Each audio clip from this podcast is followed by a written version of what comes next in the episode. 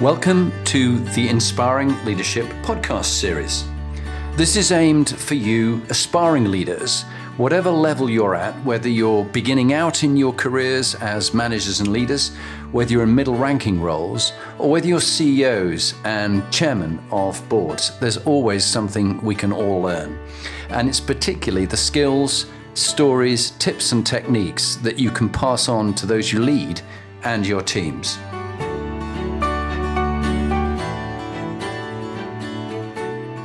Hello, I'm Jonathan Bowman Perks, and welcome to my favourite time of the week.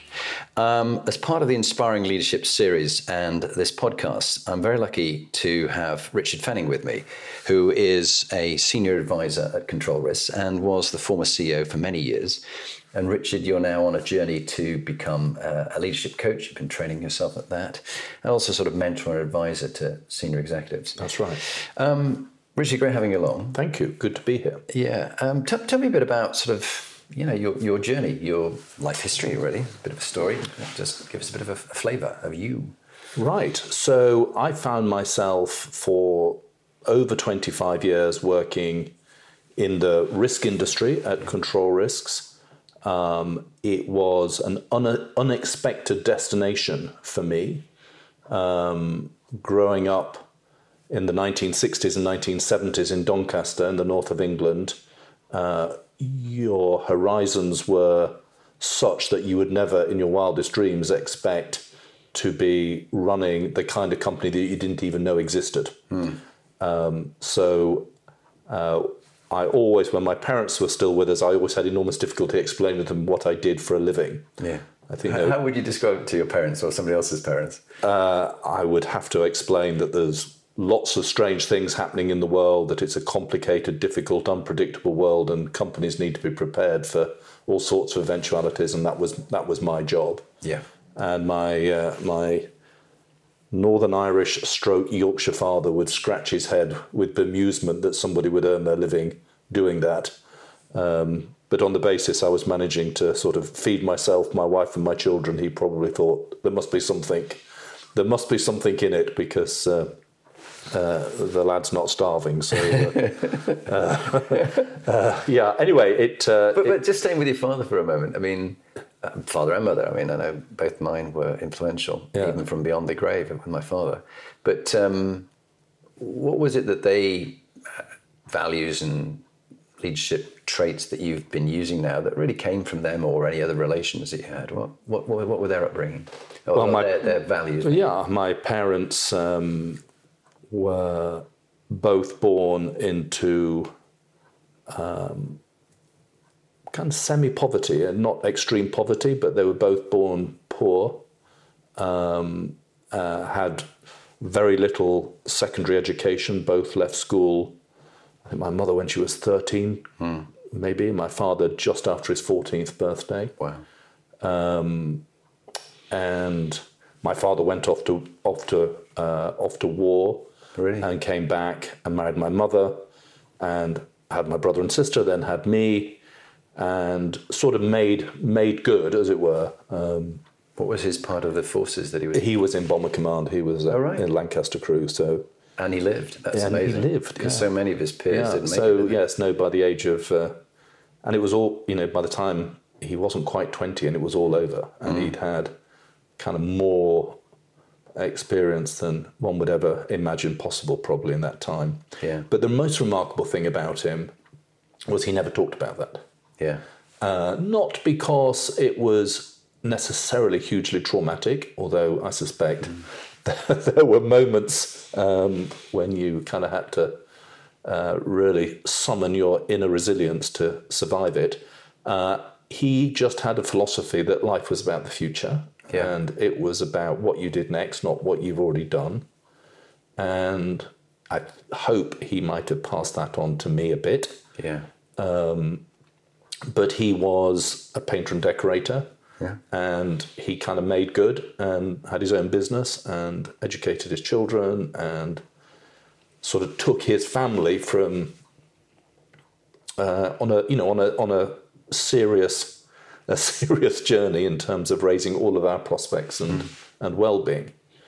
Um, in terms of his leadership style as a businessman, I have done my level best not to emulate. there is something stuff? about that Protestant Northern Irish Yorkshire style. Uh, mean and canny. I was Yorkshire and mean, Scot. Yeah. Mean and canny. Uh, that uh, exactly that. Uh, that I have done my level best to to kind of yeah. to swerve and sidestep yeah. that. So um, no, that that would uh, that would not go down well in the modern workplace. I have to say. Yeah. Um, so it has been it has been mm. something of a journey uh, uh, from where my family started. Um, I was the first person in my family to to go to university and all of that. Not were they proud of you for that? Because uh, you, you read, so. read history at Bristol. Yeah, I think so. I think they probably they probably were, but you know, we grew up in an environment where uh, people were very undemonstrative about yeah. about that sort of thing. Um, yeah, it's, it's interesting you say that yeah. with a, a, a, mother who brought me up in Yorkshire. I remember being terribly chuffed about something I'd done, achieved. And she went, "Yes, dear, very nice." And and, and what else has happened in your day? You know, yeah. like you just you just didn't big up yourself, mm. and and if you did, you know, your head would get too swollen, mm. and it would get too big for your boots, mm. wouldn't you? And they'd, they'd bring you down a bit, mm. They, just to keep your modesty and yeah, yeah. No, that's. Uh that's hardwired, I think, now.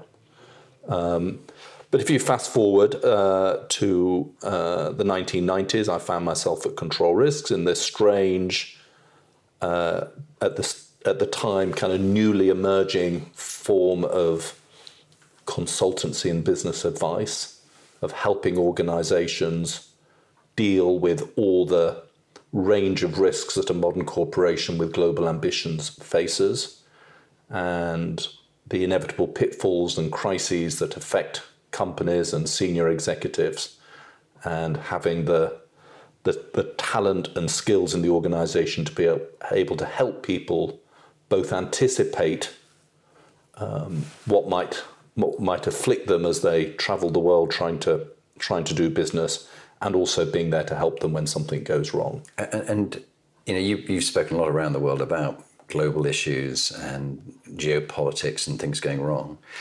And I'd love to hear when you talk again about that.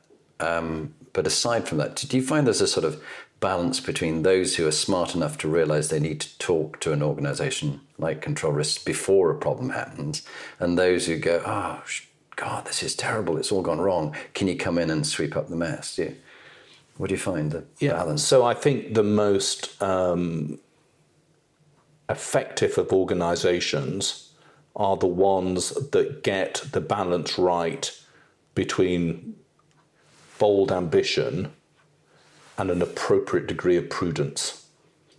Excessive prudence can lead organizations to be paralyzed into yeah. inaction because they look at the world from London, Copenhagen, Paris, New York, Chicago, Tokyo, Shanghai, wherever it is, and all they see is risk and peril. Yeah, it's like the captain who won't leave port because exactly. the ship might, might founder. Exactly. And there aren't many of those executives around, but they do exist. And at the other end of the scale, you've obviously got people who have minimized their sense of jeopardy to the point yeah. that they are reckless with other people's other people's money and in, yeah. in extremis with other people's lives. And there is a happy range somewhere between that where organizations uh, understand that the taking of risk is the rocket fuel that drives them forward. Yeah. Uh, but at the same time, they do they do it in a way that maximizes their chances of success and minimizes the chances of them coming completely unstuck by being ill prepared. Yeah. And it's it's that contour that control risks as an organization works. And it's a very privileged perch because you see organizations um, making complex decisions and factoring in all sorts of different issues about you know, a particular investment uh, in a complex country, or you see people who have suddenly the the world has changed rather dramatically around them and they're having to reevaluate. And on occasions, you see people who for whom their world has just collapsed. Something horrible has happened to the business, maybe something horrible has happened to some of the people in the organization. And you really see people, frankly, at their best and at their worst in that situation. And, and I'm always interested in sort of keeping up to, up to date with current kind of issues. And of course, this is just your opinion, but your opinion based on many years of experience. What do you think, sort of, what's your view of what's going on in the UK at the moment with something like Brexit and the uncertainty that will probably go on for many years? And America with Trump and China and various. What, what, what would you give a little sort of in a nutshell of what your view is of what's going on and what we can look forward to or we need to be aware of? Yeah, I think I think we are going through a period of significant inflection in in what we might call the Western world, so in, in, in Western Europe and the United States. It's not by no means confined to those countries, where the the kind of consensus position about how the world works is, is being challenged. Hmm. And some of it is being challenged in a responsible and thoughtful fashion, and some of it is being challenged in a way that is frankly irresponsible. Um, and if we look at what's happening in terms of the uh, huge and sudden urgency around people wanting stuff done about climate and climate change, you see all of that encapsulated. You the the the world, the global economy is facing its most profound challenge, I think, in, in multiple generations, if not since the Industrial Revolution, in how it deals with this. But around that, there's a lot of ill informed noise and um, populism that I think debases and compromises the ability of serious people to make serious decisions. And the difficulty in a kind of populist political era is that there is a great reluctance to take decisions that people don't like and a great reluctance to take decisions that have any kind of long term implications.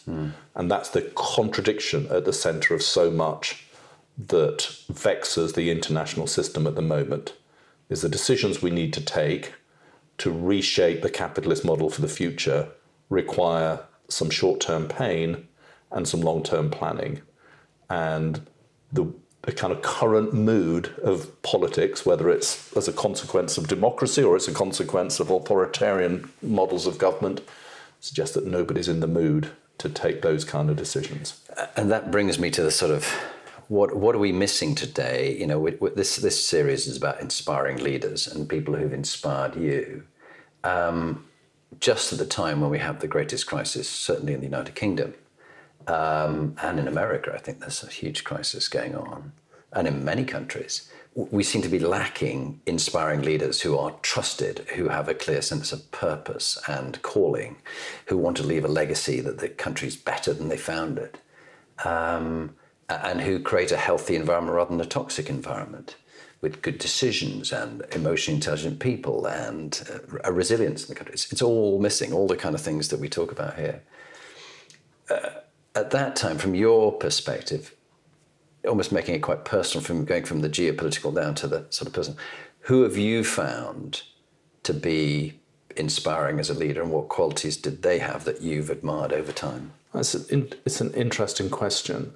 And just to just to step back from it, I think I'm more optimistic about the quality of leadership than a lot of other people. But just to qualify that, I think the absence of leadership is very specifically in the political arena at the moment. Yeah. And I think it's for the reasons that I just mentioned that politics has found itself backed into a corner where it's a very unappealing career Yeah. for people who are prepared to take a long view and do difficult things. It has become the it has become the refuge of the sort of soundbite populist. And that's unfortunate. But when I look in business, when I look in the voluntary sector, look in the military, uh, look in a sort of wider kind of civil society, you see people of exceptional talent Yeah, and capability. Yeah. They just don't opt at the moment Yeah. to choose to become politicians. Oh, time and again, I say to CEOs or senior leaders, I say, Yeah. you'd be great in politics. I don't want to go in there. Yeah. I mean, just look at the. the to dog's a person, people say that the idea of a political career is deeply, deeply unattractive. Yeah. But there's no absence of, in my estimation, there's no absence of, of kind of leadership. And something of a cliche to say the sort of tail end of 2019.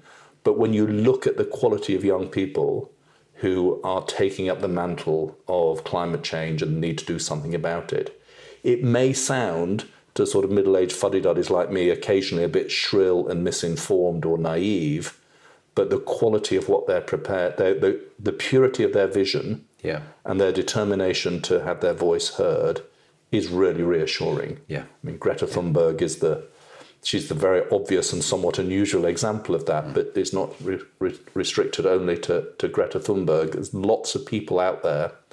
And of course, not all of that is going to resonate, not all of that is going to persuade um, the kind of power brokers of the world that it's the right thing to do. But I'm, I'm very encouraged, and I see business leaders responding to that and starting to think much more radically about changing their business model. Uh, and I think that's real courage. I think Yeah. that's real leadership. Could you think of anybody in particular that you've been fortunate enough to advise, work with over the years that you're prepared to sort of point him or her out as, or a couple of them, that you find inspiring leaders who, who seem to capture the essence of what we've talked about, the qualities that make inspiring leaders? One of the most inspiring um, people I have ever had the good fortune to work with and indeed get to know and uh, call a friend is a South African politician called Roelf Meyer. And Roelf was a young cabinet member in the National Party government before the end of apartheid and was one of the first South African politicians to call time on apartheid. Yeah. He then, with the current president of South Africa, Cyril Ramaphosa, they were the two architects of the new South African constitution. Um, this sounds like ancient history now, but for many of us, the change that happened in South Africa um, was absolutely extraordinary, and I think history will show it's one of the most extraordinary things that's ever ever happened. But in particular, he had he had extraordinary moral courage to come from that Afrikaans background, determined view that despite all the unpopularity that was heaped on them, they were they were right. And he had an epiphany. He realized that it was wrong. Yeah. And he didn't just quietly retire thinking that was probably wrong. He then set about doing something about it and uh, endured a lot of criticism and hostility from his community in order to do that. And with that one, with people listening to this podcast, um, wanting, aspiring to be inspiring leaders, Yeah.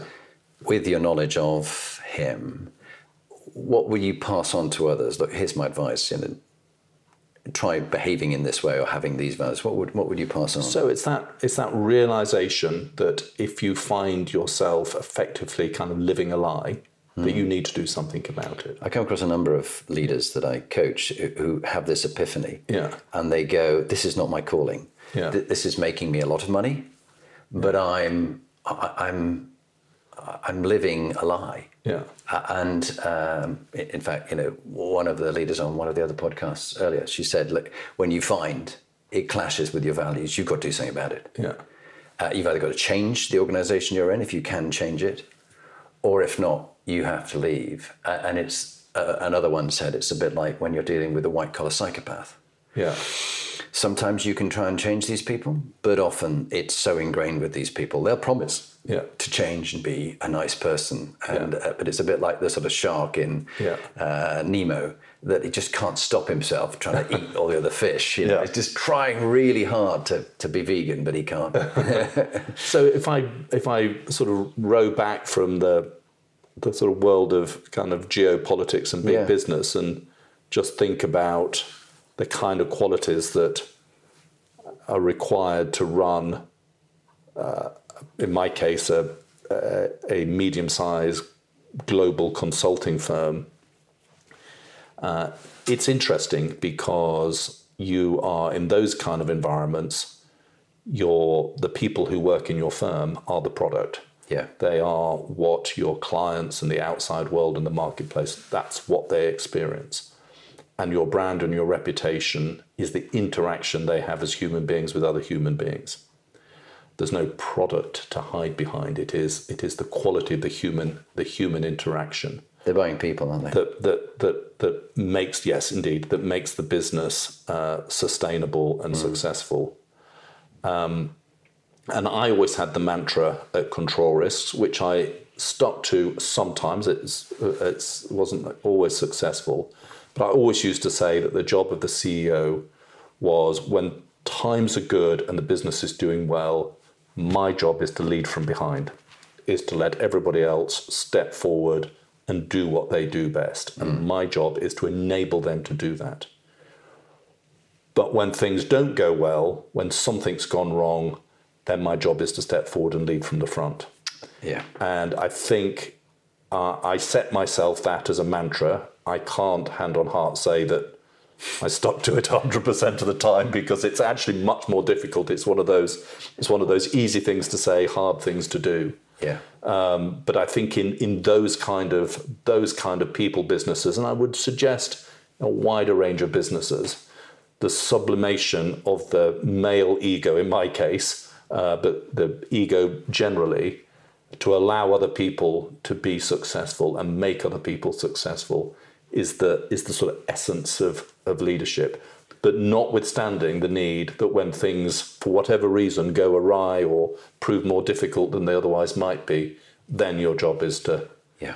That's what you're paid to do is to step forward in that case. Yeah, if I could come in, there's uh, one of the reasons we're here today is one of the people you had a big influence on was Johnny Gray, who was I knew in the in the army, and he was been in control risks, and saw you as very much a sort of coach and mentor to him. And the way many CEOs sadly don't do this, but you you do mentor and bring people on and develop them and look for their good and and knock off the sharp edges or give them a gentle boot up the the rear end if they're not getting on. And he he you know looks upon you as a great. Uh, great inspiration to him, which is why we're talking today his recommendation, and we're going to be hearing from him on one of the podcasts as well. Um, but it, it is interesting the, the, the story of the um, the film crew who went across to the Isle of Skye, and uh, they um, they were on this ship with the captains, quite a long journey they were doing, and he invited them to the table, and, and he just said a, a prayer. I'm not a particularly religious person; I used to be, but he said a prayer for safe crossing, and they all giggled behind their hands and he ignored it. Um, but then later on that night, a storm blew up, and uh, and uh, they they were all really scared because the ship was being thrown around, water was coming on board, and stuff like that. And they went up and they said, you know, go go and talk to the captain, see if he'll do a prayer for us. And said, Captain, will you, you know, do a prayer for us to help us save us? He said, go away. He said, go away. He said, when when it's calm, I pray, and when it's stormy, I I sail my ship and now it's my time to sail mm. the ship. And I think it's those moments that leaders don't step up and mm. sail the ship and don't actually appreciate things and their crew and their mm. team and, and what life brings them in the mm. good times. Mm. Um, and they pray desperately for hope when it's too late. And you guys come in to, a to, very good analogy. To help. Yes. I think the story is quite relevant, isn't it? And then completely from a different walk of walk of life, when I look at an organization like the one I used to run at Control Risks and many others, you are by and large hiring people who are expert hmm. in a very particular field of human endeavor. And when they wake up in the morning, what they want to do is go and deploy that expertise to best purpose. What they rarely do is wake up and think, how can I make this organization as successful as possible today? That's not their primary motive. It's not to say they don't think that's important or they don't support that as a goal, but the nature of expertise is that experts want to be expert. Yeah. And there is something about running those kind of organizations where you have to harness that expert imperative, but you have to compensate for the fact that most people in the organization don't share your primary goal, which is the, the, long term success of the organization. Not saying they don't think it's a worthy thing to do, it's just not what motivates them, it's not what makes their adrenaline flow. And therefore, you've got to work around that. You can't fight that because otherwise the organization wouldn't exist. It is only, in many cases, it is a collection of experts and it's a form of expertise that the people you're you have as clients and customers don't have. And that's the rationale for why organizations, yeah. for expert advisory consulting firms they exist. And the people person I think does that best is Mick Jagger. All right, say more. Because if you look at the Rolling Stones, I was born in 1962. The Rolling Stones were formed in 1962, and I saw them last year at the Olympic Stadium in London, and they are on top of their game. 56 years later, they are on top of their game. 57 years later, they're on top of their game. And how is that achievable? Because Mick Jagger knows that he has his colleagues in the Rolling Stones who just want to play drums, play guitar, sing songs. And he has managed to make that a sustainable model mm. for years and years and years. And when they come on stage, you look at them and you think, you guys are really enjoying this. Yeah. Um, and that is infectious with the audience. And there is a genius in how Jagger has managed to make that make that sustainable. Um, so, for all of you out there who are looking for an inspirational speaker for your next management away day, I suspect you probably can't afford Mick Jagger. but that, that is what makes you yeah. so um, unusual and different that you've even come up with uh, that as an example, which I love. And um, other leaders have said to me that, you know, their job is to surround themselves with an army of giants, men and women who are metaphorically two inches taller than them. Yeah. Um, and I've seen that work incredibly well. But when men and women in leadership positions are so egoful that they don't want to be challenged, I had this in the army where I had a commanding officer who didn't like the next level down challenging him. So he'd just try and undermine us. But the level below that he loved and they all loved him. But he almost didn't want to have any challenge. So we were almost all destabilized and unsettled and yeah. made to look foolish.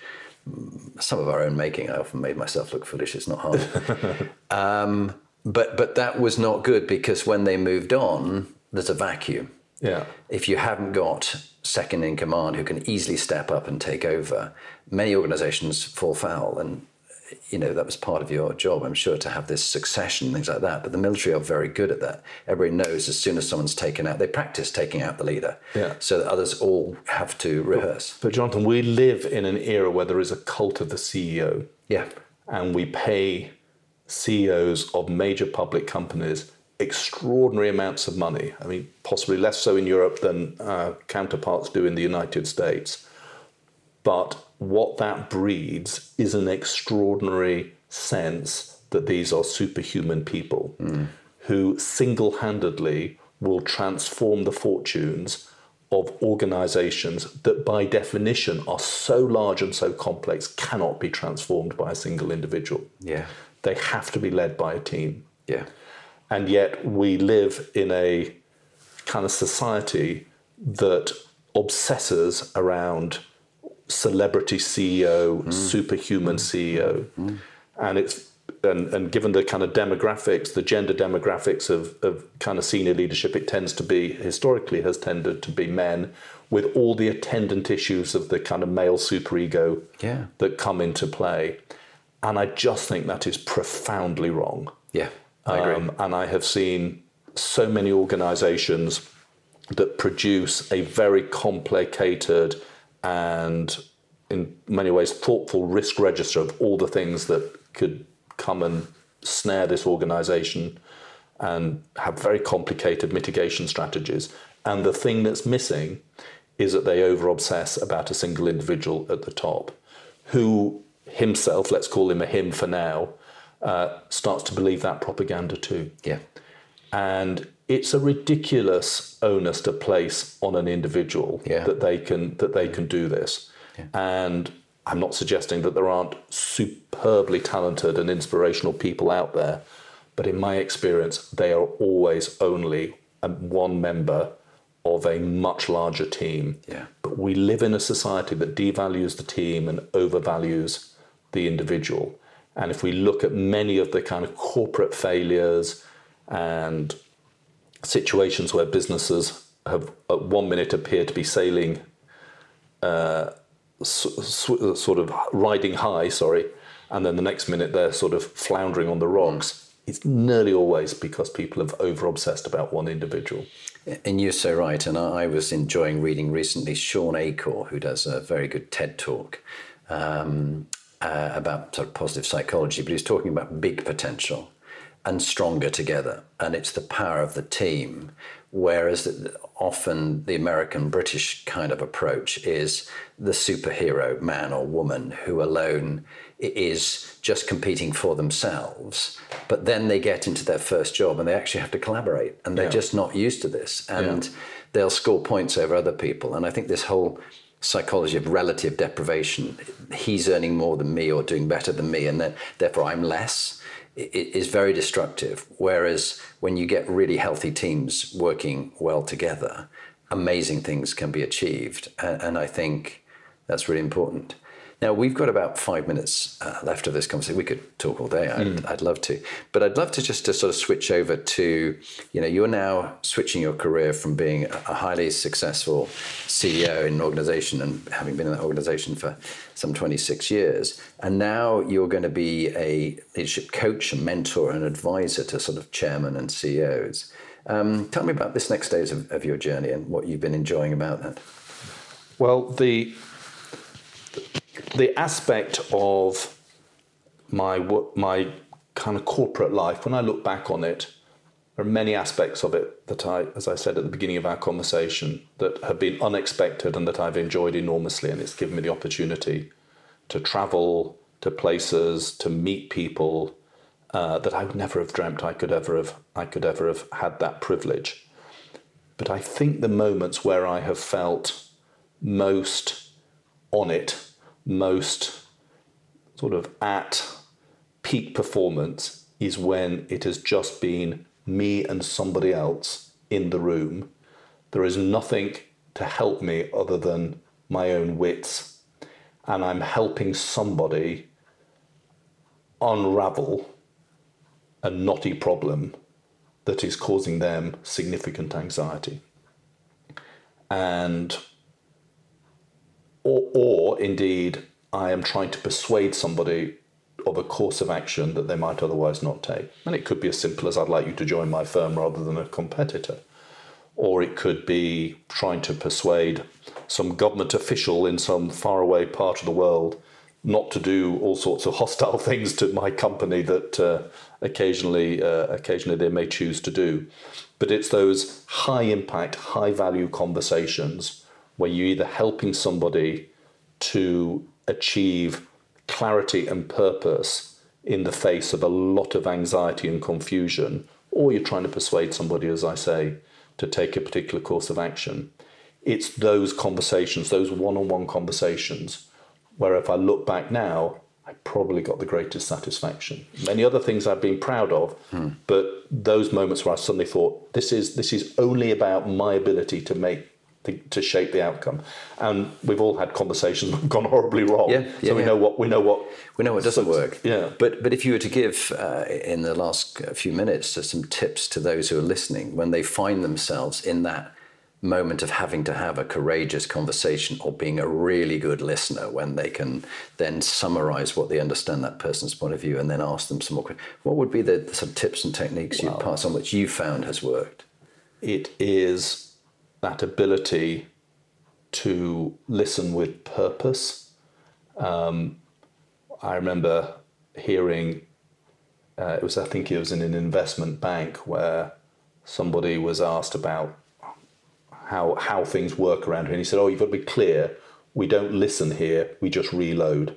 Oh yeah. And I think that tells you everything about actually proper listening skills much more difficult than people think. So that's the that's the sort of base point, but it's also a willingness to take a risk in the conversation mm. where you feel you need to make a breakthrough, where yeah. you need to uh, uh, uh, arrest somebody's chain of thought and move them in a different direction.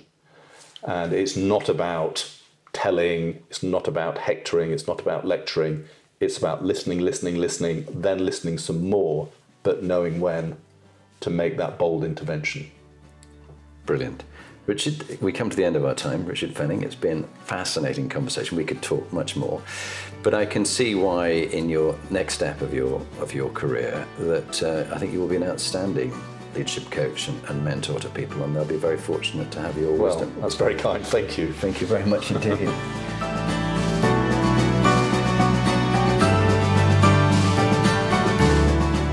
So, now you've heard from one of the inspiring leaders that I've interviewed, what are you going to do next?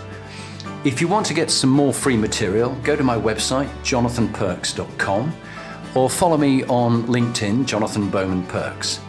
And there you can get access to my books, uh, Inspiring Leadership and Top Tips for Inspiring Leaders. But if you want to actually do something about being a leader and constantly improving your game, raising your performance, get in touch with me about coaching you or one of your team that you want to raise the game for them. It's got to be people who want to be good to great, not people who you're trying to fire. And if you're looking for a motivational speaker, get in touch. Or if you want me to work with your team coach, I would be delighted to help you.